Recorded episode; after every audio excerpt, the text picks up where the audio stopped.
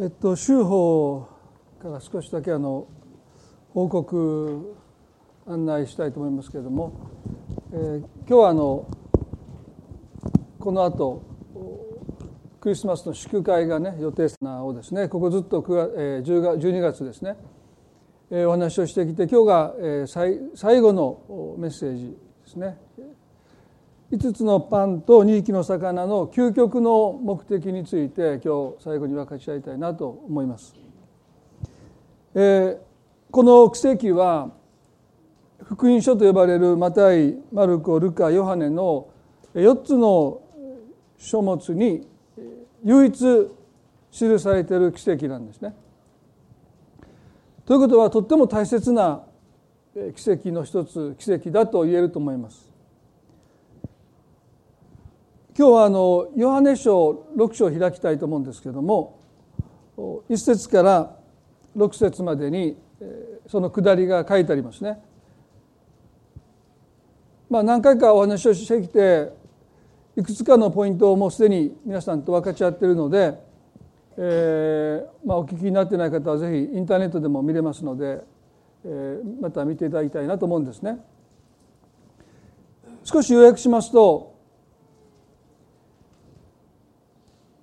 イエスのいとこにあたる、まあ、バプテスマのヨハネという人がヘロデオによって、まあ、斬首、まあ、首を切られます。祝い事に娘が踊りを振る舞ったことに対してヘロデオはですね何か褒美をやろうと言って娘に褒美を求めたところですね、まあ、その母がそそのかして、まあ、厄介な存在だったバプテスマのヨハネの首が欲しいと言いなさいと言って娘がそのことを父に告げますと父はヨハネを捕らえてその首をはねてその首を盆に乗せてですね娘に与えるというまあちょっともう考えられないようなことをですねしたわけです。そのことがイエスに伝えられます。キリストはそのことを聞かれて非常に悲しまれてガラティア湖のガラティアガリア湖のですね対岸に行ってまあ、静まる時を持とうとされて、まあ、船に乗られたんですね。イエスが船に乗って対岸に行かれるのを人々が見て、まあ、先回りして対岸でイエスを待ち構えていました。ですから一人になるために出かけていったその先には大勢の人がまあ、キリストの来るのを待ち構えてる身内の不幸があって、まあ、このバプテスマのヨハネとイエスは同世代ですからもう小さな頃から一緒におそらく時間を過ごしてきた、まあ、そのいとこがそういう殺され方をしてですね深く悲しんでおられるイエスを群衆はそっとしてくれませんでしたね。自分たちの必要を悩みを抱えて愛する近しいものを失った悲しみにくれるイエスをそっとするどころか先回りしてこの方を待ち構えている。イエスはその人々を見て本来だったらですねこんな時に、ね、なお自分の必要を訴えてくる人々を見てまあ、腹を立てるかもしれませんけど聖書はこの方は彼らを見てかわいそうに思った。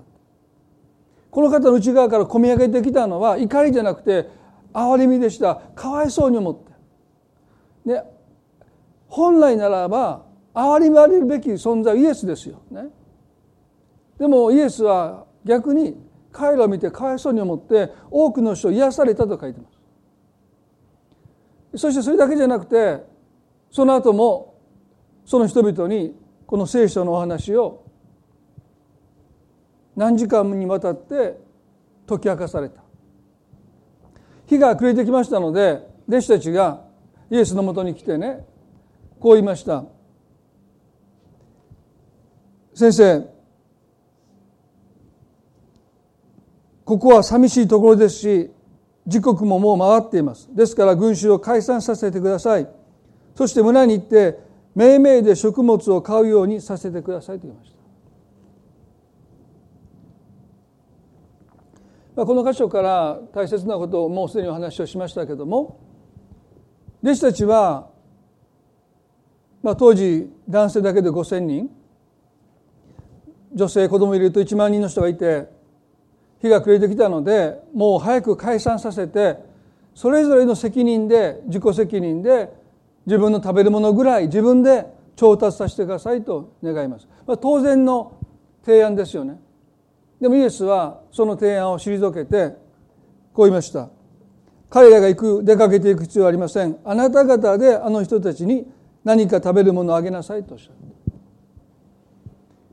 寂しいところにいて日も暮れてきて1万人以上のお腹を空かした人たちにあなた方で何か食べ物を与えなさいとイエスはおっしゃったんですね。そんなことできっこないんですよ。なのにイエスはあえて、まあ、ある箇所では彼を試してと言われたんですね。でもイエスはご自分でしようとしていることを知っておられたからであると書いてます。この後少年が弟子たちのこのやり取りを聞いていて自分の持っていたお弁当ですね5つのパンと2匹の魚を差し出します。まあ、この少年からも私たち多くのことを学んだわけですけどもイエスはそれを受け取られてアンデレはこんなもので何になりましょうかと蔑んだんだけどイエスはそれを受け取って感謝してそれを盛りましたそして配られるとなんと1万人の人たちが欲しいだけ食べても10人の籠いっぱいにパンが余ったというこの奇跡がここに記されてるんですね。前回見ましたけどもイエスの奇跡の中である意味でこれほど不必要と思える奇跡は他にないんですね。ある者たちは医師から見放されて不治の病に苦しんである者を愛する者を失って悲しみに暮れているそういう人イエスは生かされたという奇跡も書いてますね。生まれつき目が見えない人の目が開かれた。もうそれは奇跡なくしては助けられないそういう奇跡が聖書は書いてるんですけどこの奇跡だけはねいわばお腹が空いてるだけですからね。そのまま返したって死ぬことないんですよ。まそれどころか彼らの病気は癒されてそして素晴らしいお話も聞いた上ですよ。ぐーっとお腹が鳴ってるぐらいですよね。そんなんもう自分でねもう本当に近くの町々に行って物を買えばいいしもう買えなかったらもう少し我慢して家に帰ればいいんですよ。もし私だったらそうします、ね、もう弟子たちと同じようにもうこんなに恵みを受けたんですから。癒されてお話も聞けたんだからもう食事の用意なんかする必要ない。もう早く帰ってください。皆さんもこう家にお客さんが来ていろいろ接待してそろそろ帰ってほしい時帰ろうとしない。明日朝早くないですか？いや明日は休みなんですよなんて言われて。えー、どうしよう。いやもうお疲れじゃないですか？いや今日なんか今日はゆっくりしてきたから大丈夫です。もう何としてでも帰ってもらおうと思ってね。もうあれやこれ気を使ったふりしながらですね、まあ、もう送りお、ね、返そうとすること私はしませんけど。いや皆さんはなさるかもしれませんよね。私たちも早く解散したしてもう早く帰ってもらいましょうですね。彼らは別にね一食ぐらい食べなくったって死ぬわけでもないしね、家に着くまでに倒れるわけでもないしただお腹が空いただけです。なのにイエスはこの奇跡をなさった目的は単に彼らが空腹でかわいそうに思っただけではなくて他にこの奇跡には大切な意味がありました。多くの者はその奇跡の意味を知ることなくこの場を去っていきます。ヨハネの6章の後半ですけども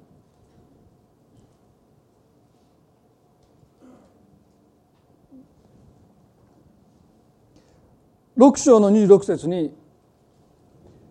この5つのパンと2匹の奇跡を経験してお腹いっぱいパンと魚を食べた人たちは、まあ、ある意味で満たされて家路に着きました。でもその中のある人たちはキリストの姿を探してキリストを見つけようとして後を追いかけてきます。まあ、ある意味で彼らはまあ追っかけというか、ね、よく言えばフォロワーですね。キリストについてきた。何かこの人にはある、まあ、そうでしょう。1万人の人が、ね、空腹を満たされるという奇跡を目の当たりにして、まあ、彼らはですね、まあ、キリストについてきた。イエスは彼らに向かってこうおっしゃったんです。ヨハネの6の26でイエスは答えて言われた。誠に誠にあなた方に告げます。あなた方が私を探しているのは印を見たからでなくパンを食べて満腹したからですとおっしゃった。あなた方がわざわざ船に乗って私のいる場所まで私を探してやってきたのははるばるやってきたのは印を見たからではなくてパンを食べて満足したからですっておっしゃった。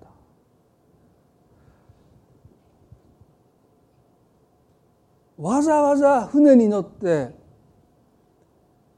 探してやってきた人に対してちょっと冷たいように感じますね。時々イエス様の対応ってちょっとこう冷たい感じがする時あるんですね。それを積んでるって言うんでしょうね。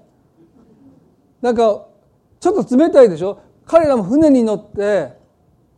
会いに来たわけですよね。でもあなたが私を探してきたのは印を見たからでなくてパンを食べて満足満腹したからだただ飯食わしてもらったから私のところにあなたは来ただけだっておっしゃったちょっと冷たいようなイエスの言葉ですけどもでもこのイエスの言葉は今も昔も多くの人が神を求める動機をこれほど言い当ててる言葉はないと思いますね。まあこれから今日本中はクリスマス一色ですけどももう今日終わればですね正月もうお店に行けばねもうもうケーキなんか売ってなくてもうね正月のものがもう売られてるんじゃないかなと思うんですけどもう何千万という人が神社仏閣にね、足を運びますよね。多くの人が神に求めているものはキリストの言葉を借りるならばですねパンを食べて満腹したからです必要が満たされるということ。それが神を求める動機です。そしてそのさまざまな必要があるんだけどもそれをもう全部ひっくるめてイエスがおっしゃったのはこのパンという一つの象徴ですよね。パンには人々が神に求めるありとあらゆる必要が詰まってます。生活の糧です。生活の保障です。健康です。私たちが覚える全ての必要の象徴がこのパンという言葉で表されているんですね。あなたが私を探してここにやってきたのはあなた方の必要が私によって満たされたからだ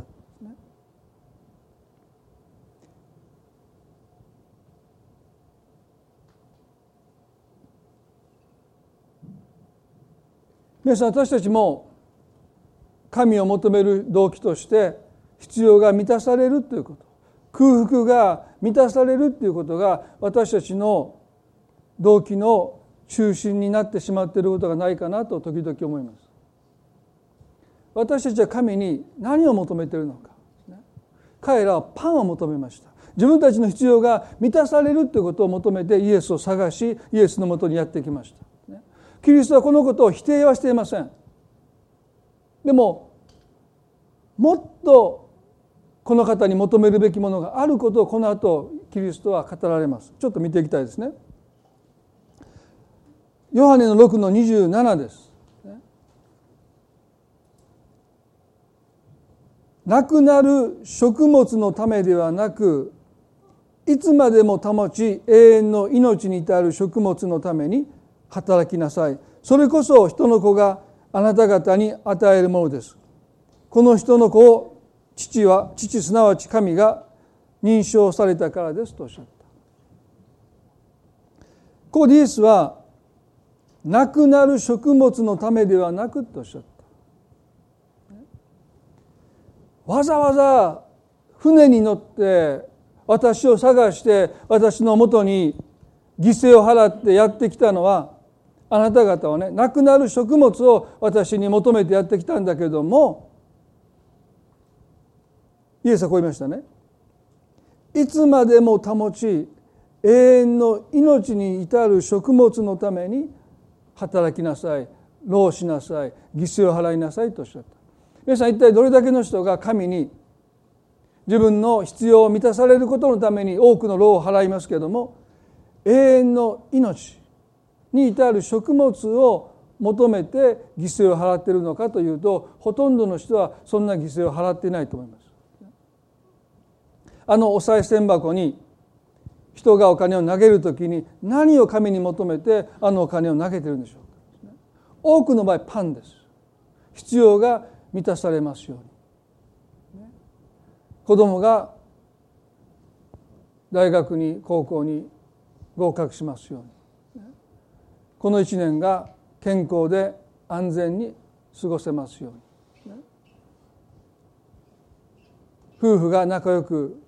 親子が仲良く暮らせますように、ね、聖書はそういうことを否定してません。でもイエスはでもそういうものはなくなる食物だって。今日は平安でも明日また私たちは心配のどん底に突き落とされるかもしれません。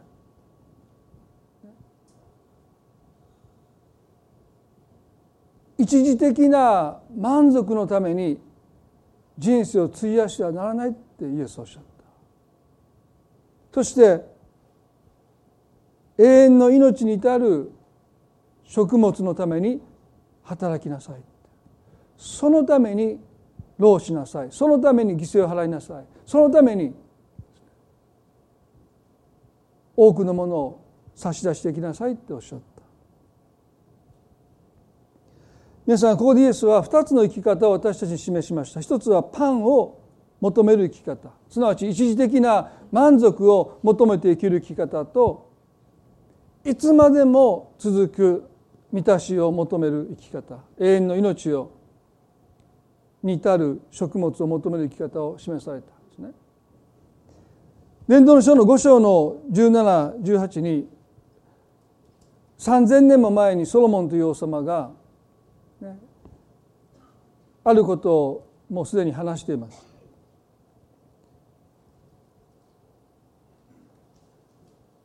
伝道書の5の1718でソロモンはこう言いました。しかし人は一生闇の中で食事をする。多くの苦痛、病気、そして怒り。見よ私が良いと見たことを好ましいことは神がその人に許される命の日数の間火の下で骨よるすべての労苦のうちに幸せを見つけ食べたり飲んだりすることだ。これが人の受ける分なのだと言いました。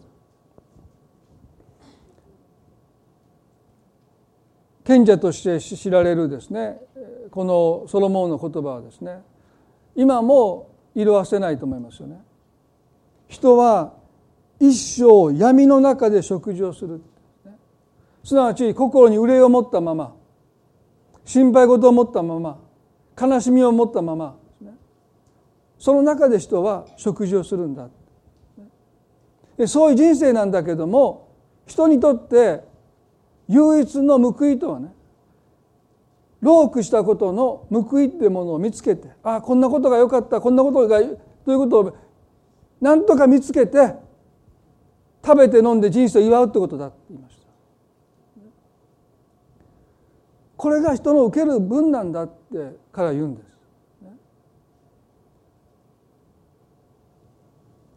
人生における人の受ける報いとは少なくとも食べる時飲む時人生の辛さ悲しさを忘れてその食事を楽しむことだけなんだなんとなく暗くなりますけどねでもそれだけなんだって彼は言い切るんですよね。だ少なくも私たちが人生において前向きに生きるためには食べる時ぐらい嫌なことを忘れてその目の前にあるものをですね感謝して喜んで楽しんで食べるっていうことがもう私たちの受ける分なんだって言い切られてしまいますからねだから、皆さんどうでしょう？食べる時にねなんかいろんな悩み事を食卓の席であげたらもう受ける分何もかも失いますからね少なくともそのままで、ね、少なくとも食べる時私たちは嫌なこと忘れて目の前にある食事を楽しむことそれだけなんだって彼は言いました。でもこの彼の生き方この彼の言う生き方っていうのはまさにパンを求める生き方なんですよね。一時的な満足のために歯を食いしばって生きていく。そしてつかつかの間の瞬間私たちは人生を祝うんです。でもそれがすぐに苦しみに変わっていきます。また次のこの瞬間を待ち望みながら耐え忍んでいく生き方な彼はここでこのように語りますね。でもこの後伝道の書をですねちょっと5章後半見ていきますと一番最後ですね。19節で実に神は全ての人間に富と財産を与えこれを楽しむことを許し自分の受ける分を受け自分の労苦を喜ぶにされた。これこそ神の賜物である。こういう人は自分の生涯のことをくよく思わない。神が彼らの心に喜びで彼らの心を喜びで満たされるからだと言いました。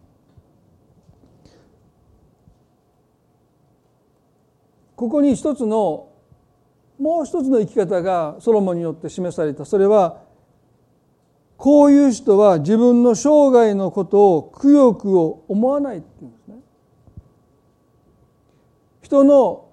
幸いは自分の生涯のことをくよくを思わないで生きるということ。イエスは何度も何度も心配するな心配するな心配するなと言いました。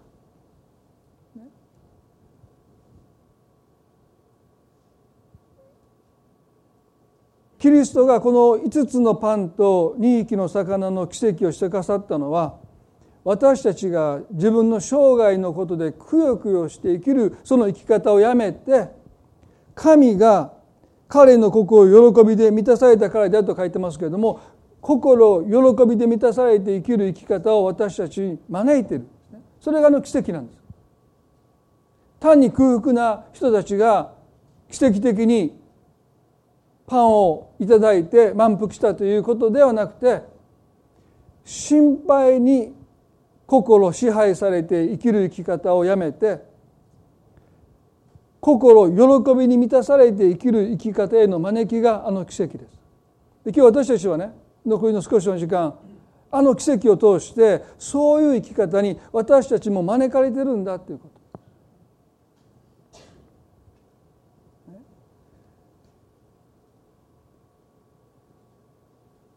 皆さん私たちはね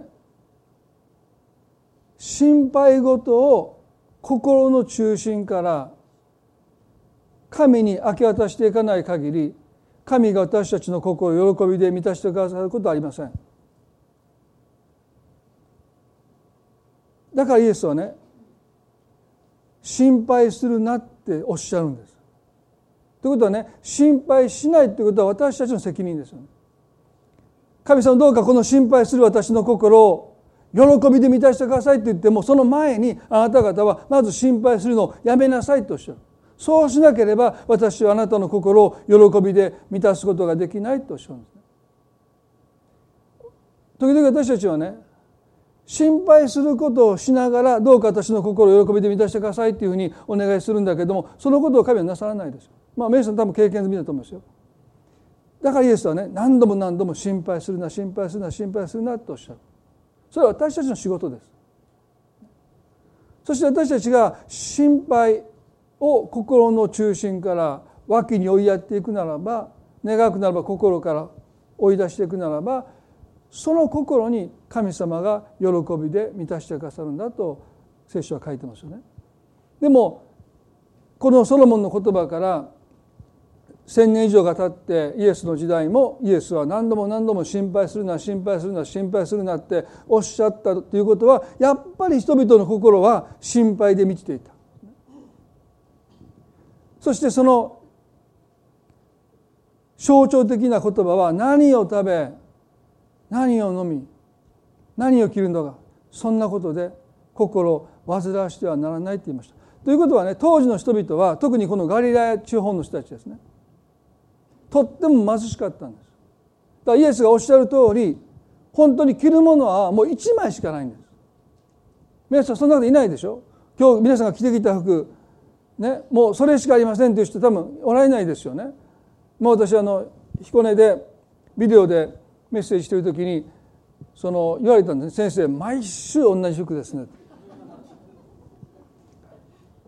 僕にとってね1週間に1度でしょ？だから着替えてるつもりで月から銅まではカジュアルな格好してますからね。もうジーパン履いて T シャツとかで、ね、日曜日だけ同じジャケット着てるだけでしょ。だからなかなかジャケットがね古くならないんですよ。サラリーマンの方とか毎日着てたら痛むでしょ。僕1か月で4回ですから。それも何着か着替えてたらもう10年以上着てても新品な感じですよね。どこもこれで出かけていかないし物も持たないからただ着てるだけですからね。言われたんですね先生ねずっと同じ服着てますね。そうですよ。結構ショックだったんですよ。結構意識して変えてるつもりが毎週同じ格好ビデオで出るからもうそれからちょっと今あのあれですよ。無理に変えてるんですけどね。僕だって服もうちょっと持ってますよって思いましたけど。でも当時の人は本当にもうその日の食べ物を食べ尽くすと次の日の備えがもうないんですよ。もうこの服をもう破ってボロボロになったらもう次何を着ていいか分かんないっていうぐらいの貧しさの中にいた人に対してねイエスは何を食べ何を飲む何を着るのか心配してはならないそんなことは違法人がすることだ天の父はあなた方に必要なことを全部知っていてくださるんだって言いました。空の通り見なさいって。働きすることもなく積むこともなく神様がちゃんと養っているんだからあなた方のことを神は心配してくださってるんですよっておっしゃった。でもそのイエスの言葉には全然現実味がないんですねやっぱり家に戻れば棚を開ければ何にもないんですこの言葉を聞いてね人々が家に帰って棚を開けたらなんかもう食物食事が詰まってたらそれはねあもう心配するのやめようと思いますけどやっぱりそんなこと言われて家に帰って棚を開けたら食べ物がないんですよ。ね、まあ洋服ダンスはなかったと思いますけど、まあ、クローゼット開けたら服がないんです。かかってないんですよ。ね、イエス様はそうおっしゃるけども現実はねやっぱり食べ物はない。明日の食べ物はないし着る服も余分な服はもうないしもう極限の貧しさの中に彼らがいたわけでしょ。でその人々にイエスはこの奇跡をなさったわけです。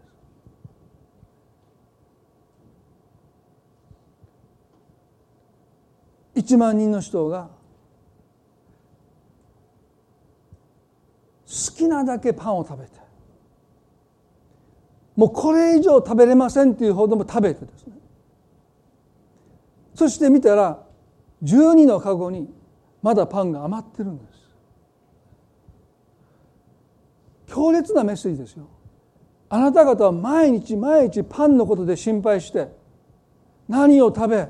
明日何を食べたらいいかそんなことで毎日毎日過ごして手に入ったパンをあなた方は喜んで食べるけどすぐにその満腹感は消えてまた空腹になってまた心配があなたの心を支配します。でもその日彼らはもう食べきれないぐらいです。今まで食べたことのないぐらいです。パンを口にした。でそれでも余ってるんです。このことは強烈なメッセージですよ。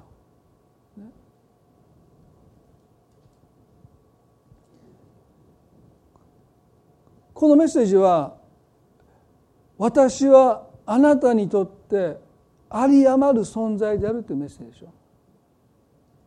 あなたの心配にとってあなたの悩みにとってあなたの苦しみにとって私はこと足りるというメッセージです。もしあの日ね何人かが食べ損ねたらこの奇跡は台無しです。もう弟子たちが必死に配って配り終えて僕の分はってあないってもしそこでやったらばこの奇跡は全く台無しです。私が家に戻って、まあ、このこの季節になるといつも言いますけど祝会に来たら食べるものがなかったっていうあの出来事がですねまあ今日は我先に行って食べようと思いますけどねあれ何もないと思いましたからまあでもあの時ね弟子たちが幾人かの人が「すいませんパンないんですか？まだ食べてないんですけど」っていう人が一人でもいたらあの奇跡はもう全く無意味です。でも食べ尽くしてもう見てたらねもう腹立つぐらい食べてる人がいたと思いますよ。ね、弟子たちは別に余ると思ってないでしょ？もう足らなくなるっていう心配してるのにある人遠慮なく食べてる。ね、今日の祝会でもある人がですね遠慮なくもうもう山盛りしてたらね どう思うかですね。いやそんなないはずやのになみたいな。でもみんなあの日はですねもう遠慮なく食べたいだけ食べてって言ったんですからイエス様がね。だからもうみんなもう心のブレーキを外して、もう貧しいですからお母さんお父さんももう自分の食べる分を制限してセーブして子供に与えてたわけでしょ？でもそういうお母さんたちだってすらもうその日はもうブレーキ外してもう今日は食べさせてもらう。お父さん今日私もう食べるでとことんって言ってね。もう食べまくりです。もう鼻からパンが出るぐらい、ね？まあ、すみません。それちょっと品がないことなんでちょっとあのカットしてください。あのインターネットで流さないように、それでも10人だか頑張ったんですよ、ということはねイエス様があなた方が日頃心配して、ね、そのことで思い患って目が覚めても、ね、もう寝ていてもそのことでうなされてその必要に対して私は有り余る存在だということ。あなたがどんなに貪欲になって求めたところでなお私はあなたにとって有り余る存在であるということ。だから心配するなっていうメッセージがあの奇跡には込められている。でもね彼らはその奇跡の印を見落としたんですね。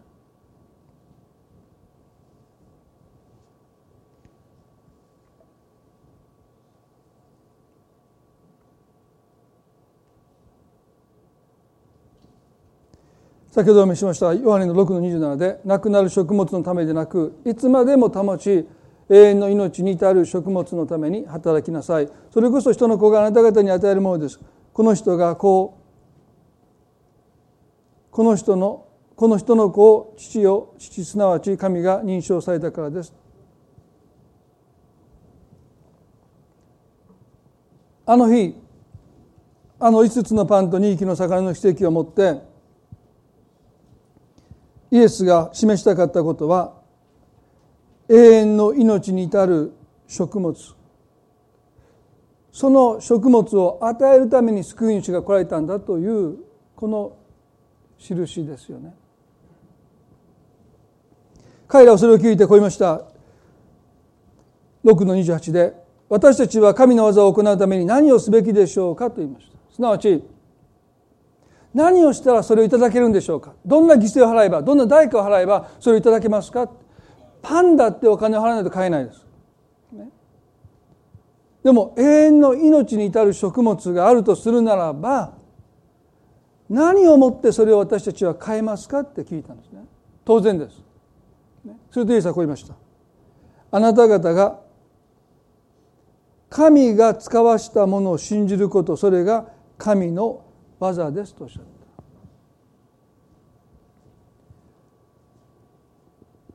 彼らはね永遠の命に至る食物はどうやったら買えますか何を払えば買えますかどんな代価が必要ですかという質問に対してイエスの答えは神が使わしたものすなわち救い主を信じることだけだとおっしゃった。クリスチャンにとって働くとは信じることです。私たちにとって代価を払うということは神を信じるということですねそれにつきます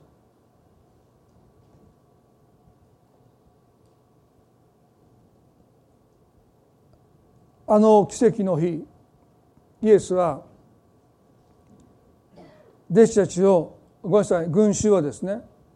そこに座らせたと書いてます。そのことをちょっと考えていただきたいんですね。日が暮れてきて弟子たちはごめんなさい群衆はですねだんだん食事の心配をし始めるんです。でもイエス様は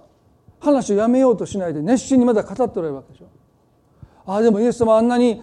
一生懸命話してくださってるけどもうそろそろね日が暮れてきてもう早く食事を買いに行かなければ店が閉まってしまうそんな心配をしてるわけです。で弟子たちもそれを見ていてなんとなく分かったんでしょうね気を利かせて早くもうこの群衆を解散させて自分たちで食事を買いに行くようにさせてくださいと群衆の気持ちを代弁したのかもしれません。結局彼らはキリストの素晴らしいお話を聞きながらやっぱりパンのことが心配なんです。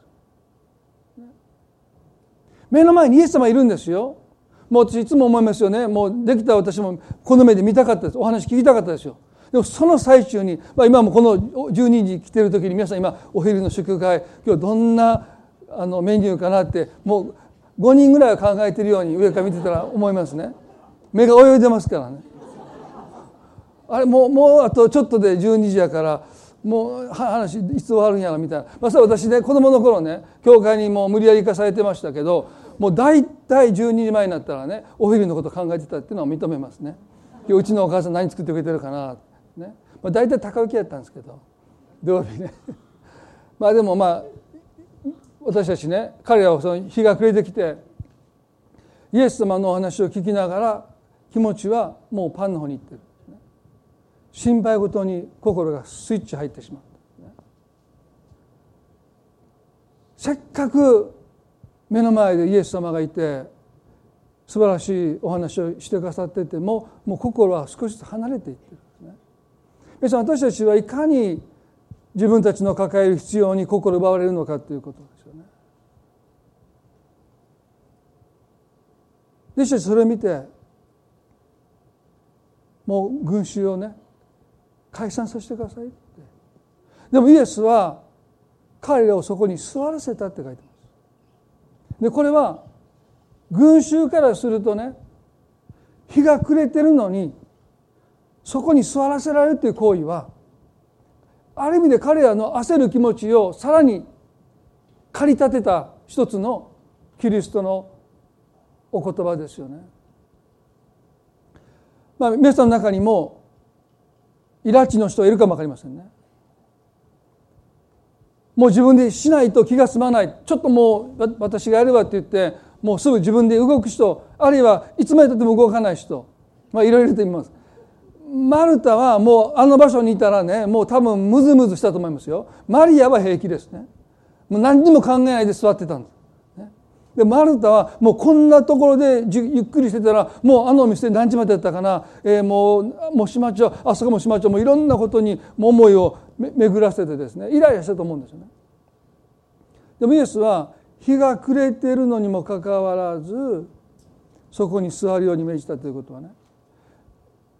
私たちが永遠の命に至る食物を得るためにキリストが求めたことはただ受け身になってただ待ち望んで神を信頼してじっとしていること。そこにいることそこから離れないこと。どう見たってイエスにはパンを持っておられるっていう見えないですよ。持ってないんですからね。でもただただ目には見えないんだけどもこの方がここにいなさいって言うならばもうここに私はいようって決心すること腹をくくることです。ら信仰者にとって大切なことはねもう神様を信頼するのか自分を信頼するのかもうどっちかに決めることですね。両方に足を入れてたら大変ですよね。もうどっちかです。もう自分を信用しようともならばもうそれでもいいと思います。牧師がこんなこと言ってるか分かんないけどももうどっちかなんです。その方がいいんですよ皆さん楽ですから。でしょ？いや私は神様信用できませんっていう人に「いやその人ダメです」っては言わない。どうぞご自身を信頼してね、生きていってください、まあ、そこで言いませんけどね。でもね皆さんどっちかつかずが一番しんどいんですよね。腹をくくるっていうのはすごい大事ですよね。だから彼らはここで腹をくくったんです。まあ大したことじゃないですけどね。一食食べれないぐらいですからね。まあでも今日はもう晩飯抜きでもいい、ね、もうここで座ってて食事にありつかなくったってもう今日はいい。もうこの方を座れって言うんだったら座ろう。腹をくくった。このことを神は私たちに求めておられるんだと。何にも持っておられない。そのイエスを前にして群衆は腹をくくりました。そこに座ったんです。どこにも行こうとしないで自分の力で町に行って村に行って買い物を食物を買おうともしないでもうそこに座り込みました。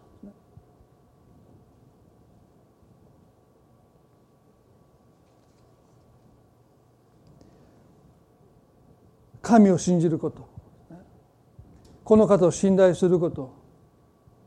腹をくくるということですよね。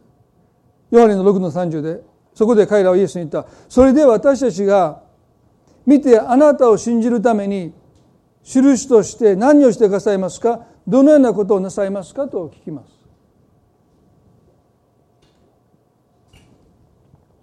ちょっと皆さん考えていただきたいんですね。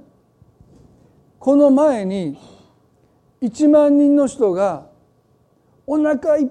ぱいパンを食べてそれでも10人の籠いっぱいにパンのかけらが余るというこの奇跡を彼らは印としてカウントしないんですすごいですねこれ印でしょ皆さん違いますか？5つのパンと2匹の魚を持って1万人の人たちがもう食べきれないぐらい食べて鼻からは言いませんけども食べきれないほど食べて10人の子いっぱいにパンが余ったのに印じゃないんですよ。何かあなたが本当に永遠の命を与えてくださるという救い主であることの印を私たちに見せてくださいと頼んでる。このことは私たちにあることを教えます。神様は私たちの全幅の信頼に値するお方であるということの印はもうすでに私たちの人生で神はもうすでに証明してくださっているということです。それは皆さんの人生に言えるということです。これ以上神があなたの全幅の信頼に値するお方であるということの印をもうあなたに示す必要はないということです。だからどうぞ皆さんご自身の人生を振り返ってください。この方があなたの必要に対してこと足りたことが足らなかったことがあったのかよく私たちが人生を振り返っていくならば神様は私たちにとって十分なお方であったということを私たちは発見するでしょう。もう印は必要ないんです。もうすでにあなたが今日イエス様を信じる決心をなさったとしてももしあなたが人生を振り返るならば神はもうすでにあなたの人生においてもあなたの必要にとって私は十分であるということをねもうあなたの人生の中に示していてください。ダビデ言いましたよね。主は私の追加私には乏しいものがありません。彼らはあの奇跡を見てもまだ足りない。まだキリストを信イエスを信じるのには印が必要だと言いました。でももしイエスがさらなる印を示しても彼らはまだ足らないって言ったと思います。一つの印で十分なんです。まあそれはね私祖母祖母のことをいろいろ言いますけど一つ感謝まあ一つじゃないですね、まあ、いっぱい感謝しますけどね、まあ、一つ本当に感謝してるのは彼女がねいつも同じ証を何万回私に言うんです。もう言い始めたら次のことを全部もう言う前に言います。で怒るんです。最後にちゃんと聞きってね。でももう最後までちゃんと聞いて言うけどももう何回も聞いてます。でもね彼女は神様がしてくださった一つの素晴らしい宮業を繰り返し繰り返し繰り返し思い返しては神様は私の信頼に値するお方だと言い続けて天に凱旋した私それ見ててねもしあなたの人生で神様が信頼に値する方であることの印を一回でも示してくださったらばその一回の印で十分です。その印を持って私たちは神は信頼に値するお方であるというねその信仰を持って歩み続けることができるんだとそれ子供の頃に祖母を見ていて教えられました、まあ、そのことは今も感謝してますね。それは神様私たちの人生に少なくても一回の印は全ての人に与えてくださると信じるからですね。彼らはさらなる印を求めたんだけどもイエスはそれをお示しにならなかった。ヨハネの最後にこのところですねお話して終わりたいと思いますけども6の31で私たちの父親たちはあ父祖たちはアラノでマナーを食べました。彼は彼らに天からパンを与えて食べさせたと書いてある通りです。イエスは彼に言われた。誠に誠にあなた方に告げます。モーセはあなた方に天からのパンを与えたではありませんか？しかし私の父はあなた方に天からの誠のパンをお与えになります。というのは神のパンは天から下ってきて世にいる世に命を与えるものだからですと言いました。この辺からねイエスとイエスについてきた人たち弟子たちとの関係がぎくしゃくするんですね。これを聞いて彼らはですね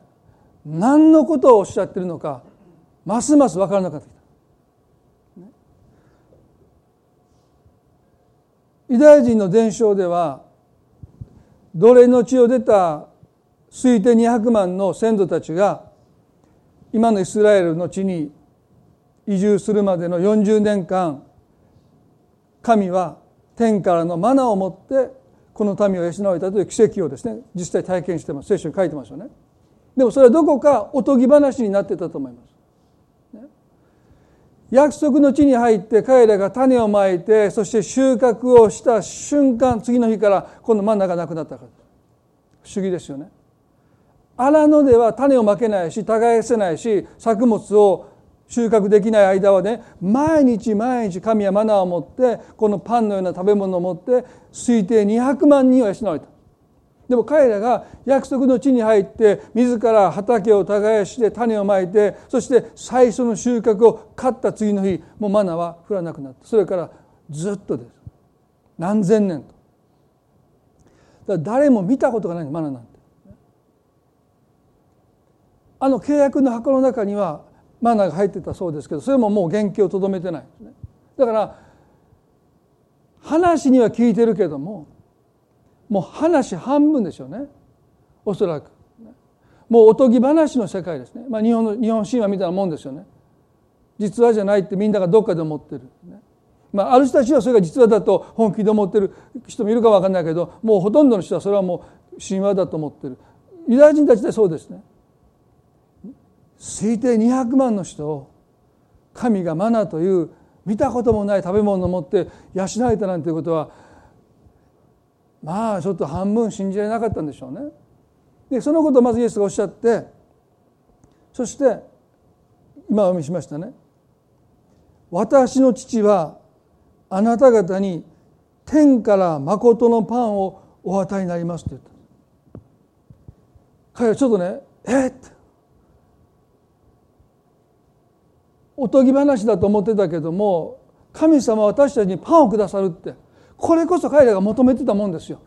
ね、これでもうパンにこと書いて不安で一日を過ごさなくてもいい。もう明日のパンはもう閉ざなわければぎっしり詰まってる。そういう生活をしたいって。え神様天からパンをくださるんですか？彼らはもう一瞬ですねそれを聞いて非常にもう顔顔色がパッとしてですねこれこそが私たちが求め続けてるもんだって。おとぎ話だとずっと思ってたけどそんなこと今でも神様してくださるんですねって彼らはね非常にその言葉を聞いてもう感動して目がギラギラしてね。そしてイエスに言うんです。主よいついつもそのパンを私たちにお与えくださいって。朝起きたら天からパンが降ってくるようにしてくださいって言うんですよ。ね、私の家だけ。すごいでしょ？あのサマリアの女性がね私が与える水を飲むものは決して乾かないって言ったらその水くださいってもう二度と井戸に水を汲みに来なくて済むからって、まあ、トンチンカの話をしましたけれどもここでも彼らはねそんなパンが天からパンが降ってくるんだったらどうか私そのパンください。そしたらもう毎日私はもう何を食べるのか心配しません。朝起きたらパンがあるんですか？らそれでイエスはこう言ったんです。私が命のパンです。ガクって言ったんですね。イエス様のおっしゃった言葉の中で最も人をつまずかせたのはこのことです。私が命のパンですと言った瞬間に弟子たちの多くはイエスに見切りをつけて去っていったと書いてます。どうしてか？パンとは彼らが神に求め続けたものですね。これさえあれば私は心配しなくて喜びで、ね、人生を生きることができる幸せになれると思っていた。そのパンを求めて多くの人がイエスについてきたんだけれどもイエスがこうおっしゃった。私がそのパンであるって。違いますって。私たちは別にあなたを求めたわけじゃありませんって言って彼らは離れていったんです。ということはね彼らはねイエスを神を求めながら実は彼を求めていなかったということです。もし皆さんがねお祈りして神様このことを私に与えてくださいって言って私が答えだって言われた時に「はいそうです」と多くの人は言うでしょうか？私たちそう言うでしょうか？イエス様あなたこそが私が求め続けたものですと言うでしょうか？いや違います。あなたじゃありません。私が求めたのはこれですって。この方以外のものを私は神に求めてきたのかもしれない。弟子たちの多くはこの日イエスから離れていったと書いてます。彼らはイエスに従いながら彼を求めていなかったということです。私は命のパンですとおっしゃったあの5つのパンと2匹の魚の奇跡でキリストが裂かれたのはこの方ご自身だったということです。私が来たのは私自身をあなた方に与えるためだとおっしゃった。まさにそれが十字架のキリストの死です。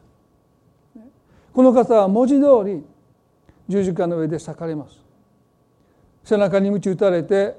背中が裂かれて骨が見えるその裂かれた背中の上に荒削りの十字架を背負われてゴルゴダの会と向かっていかれたんですね。そしてあの十字架の上で「我が神我が神どうして私をお見捨てになるんですか?」とおっしゃったこれも神から見捨てられるという裂かれるという経験です。この方の肉体も裂かれました。でもこの方の心も魂も裂かれました。我が神我が神どうして私をお見捨てになるんですか？心も裂かれ肉体も裂かれ。そして最後にねローマの兵卒が槍でこの方の脇腹を突き通した時にそこからは血ではなくて水と血が分かれて出てきたと書いてます。ずいぶん後になって医学が進歩してこのことの解釈がずっとなされなかったんだけども近代になって人が極度の苦しみに経験すると体の中で血と水が分離することが分かってきたんですね。だからまさにこの方の脇腹をに槍が突き通された時に血と水が分かれて出てきたという聖書の記述はですね医学的に証明されたそれほどこの方は極限の苦しみの中でまさにこの方はもう裂かれてもう血と水が体の中で体内の中で血と水が裂けてこの方の体が出てきたまさにそれはあの日5つのパンと2匹の魚のキリストが裂いて多くの人を満たされたようにご自身が神ご自身が自らが傷つきながら自らが裂かれながら私たちを愛し私たちを満たそうとする神は他にはいないですよ。私たちが裂かれることを求める偶像の神いるかもしれない。でも自らが裂かれてくださった。私たちを満たそうとするお方はこの方お一人です。だからね今日聖餐の式を持ちましたあの生産の席でイエスはパンを取りそれを裂かれて私の体ですとおっしゃった弟子たちはまだ何をイエス様がおっしゃっているのかよく分からなかったなんでこのパンがイエスの体なのかあの5つのパンと2匹の魚の奇跡を多分彼らはあの最後の晩餐の日に思い出さなかったでしょう。まだよく分かってない。次の日もう数時間後に捕らえられて十字架にかけられるこの最後の晩餐の席ですらパンを裂かれてそれを手渡してこれは私の体ですとおっしゃった。このキリストの言葉を弟子たちはよく理解できなかった。なぜこの裂かれたパンがイエス様のお体なんだろう。でもその数時間後に捕らえられて十字架の上で裂かれたキリストを見てようやく彼らも理解したんです。あの5つのパンと2匹の魚の奇跡はまさに救い主はこの地に来てくださりご自身がボロボロになりながらご自身が裂かれながら私たちをそれでも愛していくという神の愛を私たちに伝えるためだったんだ。だからこの方の誕生はきれいですよ。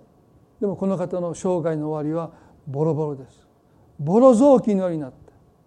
た。ね、イザヤ言いました。人が顔を背けるほどに蔑まれた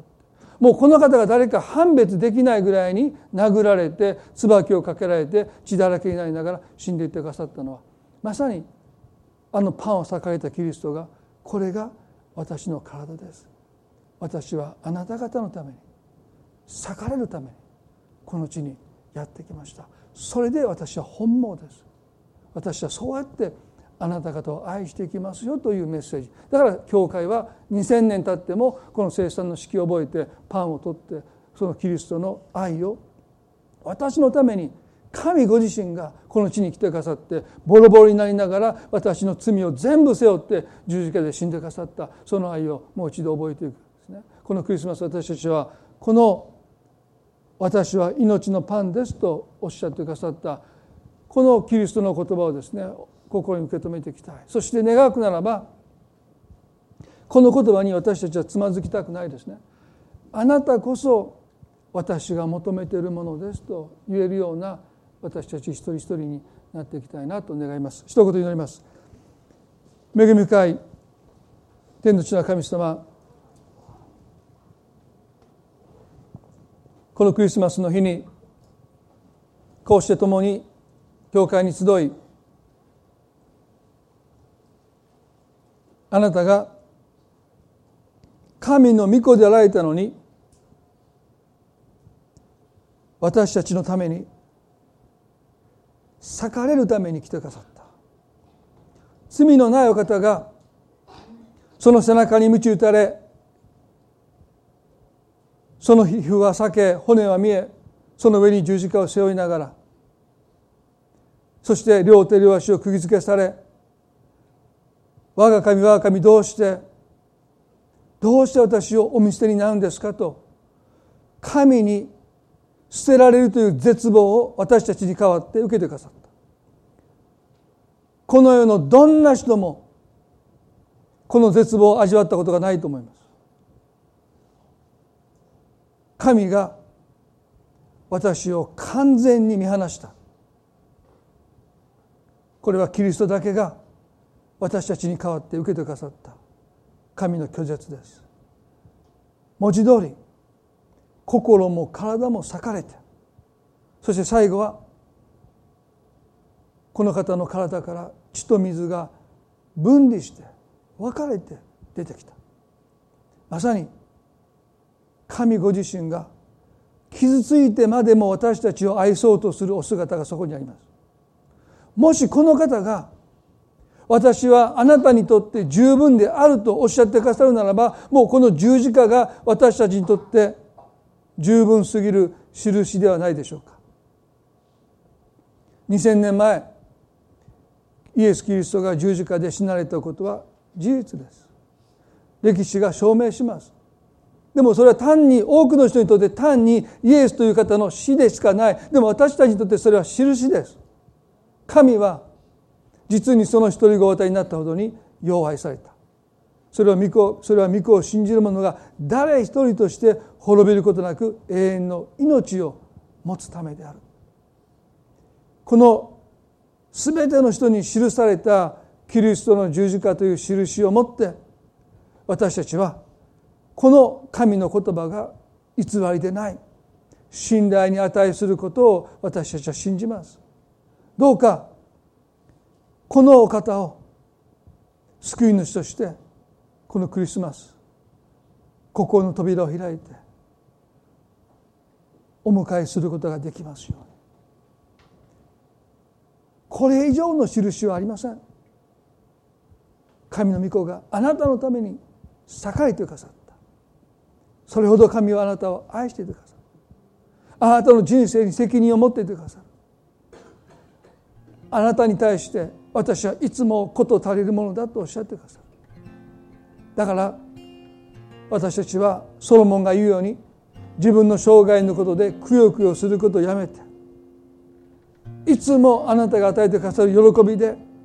心満たされて生きるものに変えられていきたいそう願います。神様このクリスマスの日に心不安と恐れでとらわれている方がいるならば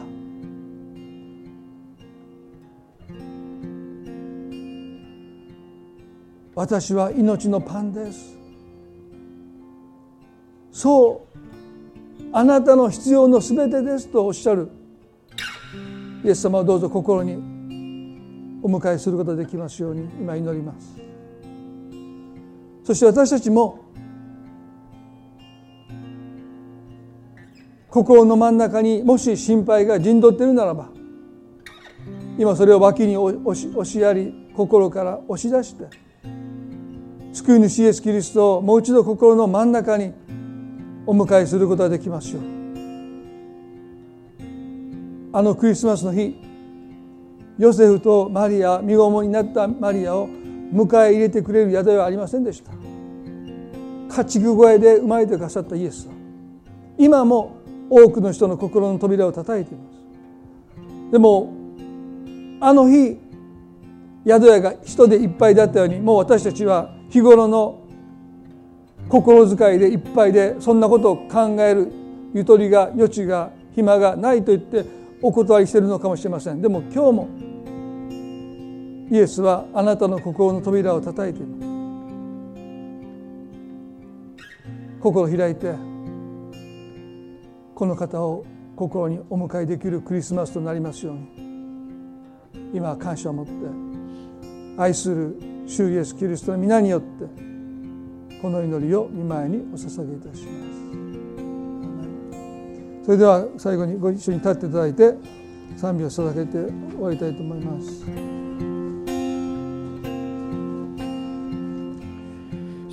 イエスの十字架の地で私は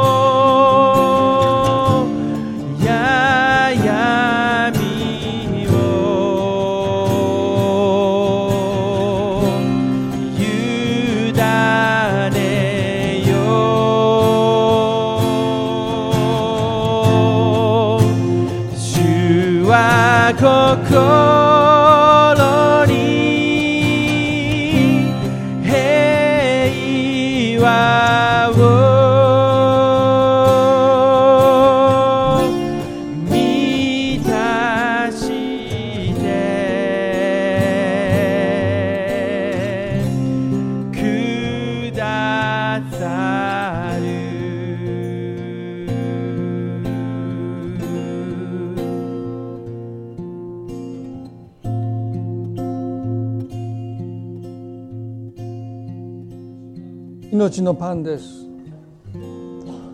どうかこの言葉に私たちは心を喜び感動しそうです私はあなたを求めてきましたと言えるような愛を心に育んでいきたいなと思いますね。いやあなたじゃありませんって違いますって弟子たちは離れていきましたけども私はそういうふうになりたくないと強く願わされます。この方を求めてこの方を愛して歩んでいきたいとそうそれぞれが心の中できっと思っておられると思うんですね。その歩みを神様が祝福してくださるように祈りたいと思います。それでは今朝これで終わりたいと思いますけれどもどうぞ一度それになっていただいてですね、え12月にイエス様も誕生日をお祝いしますけれども12月前の方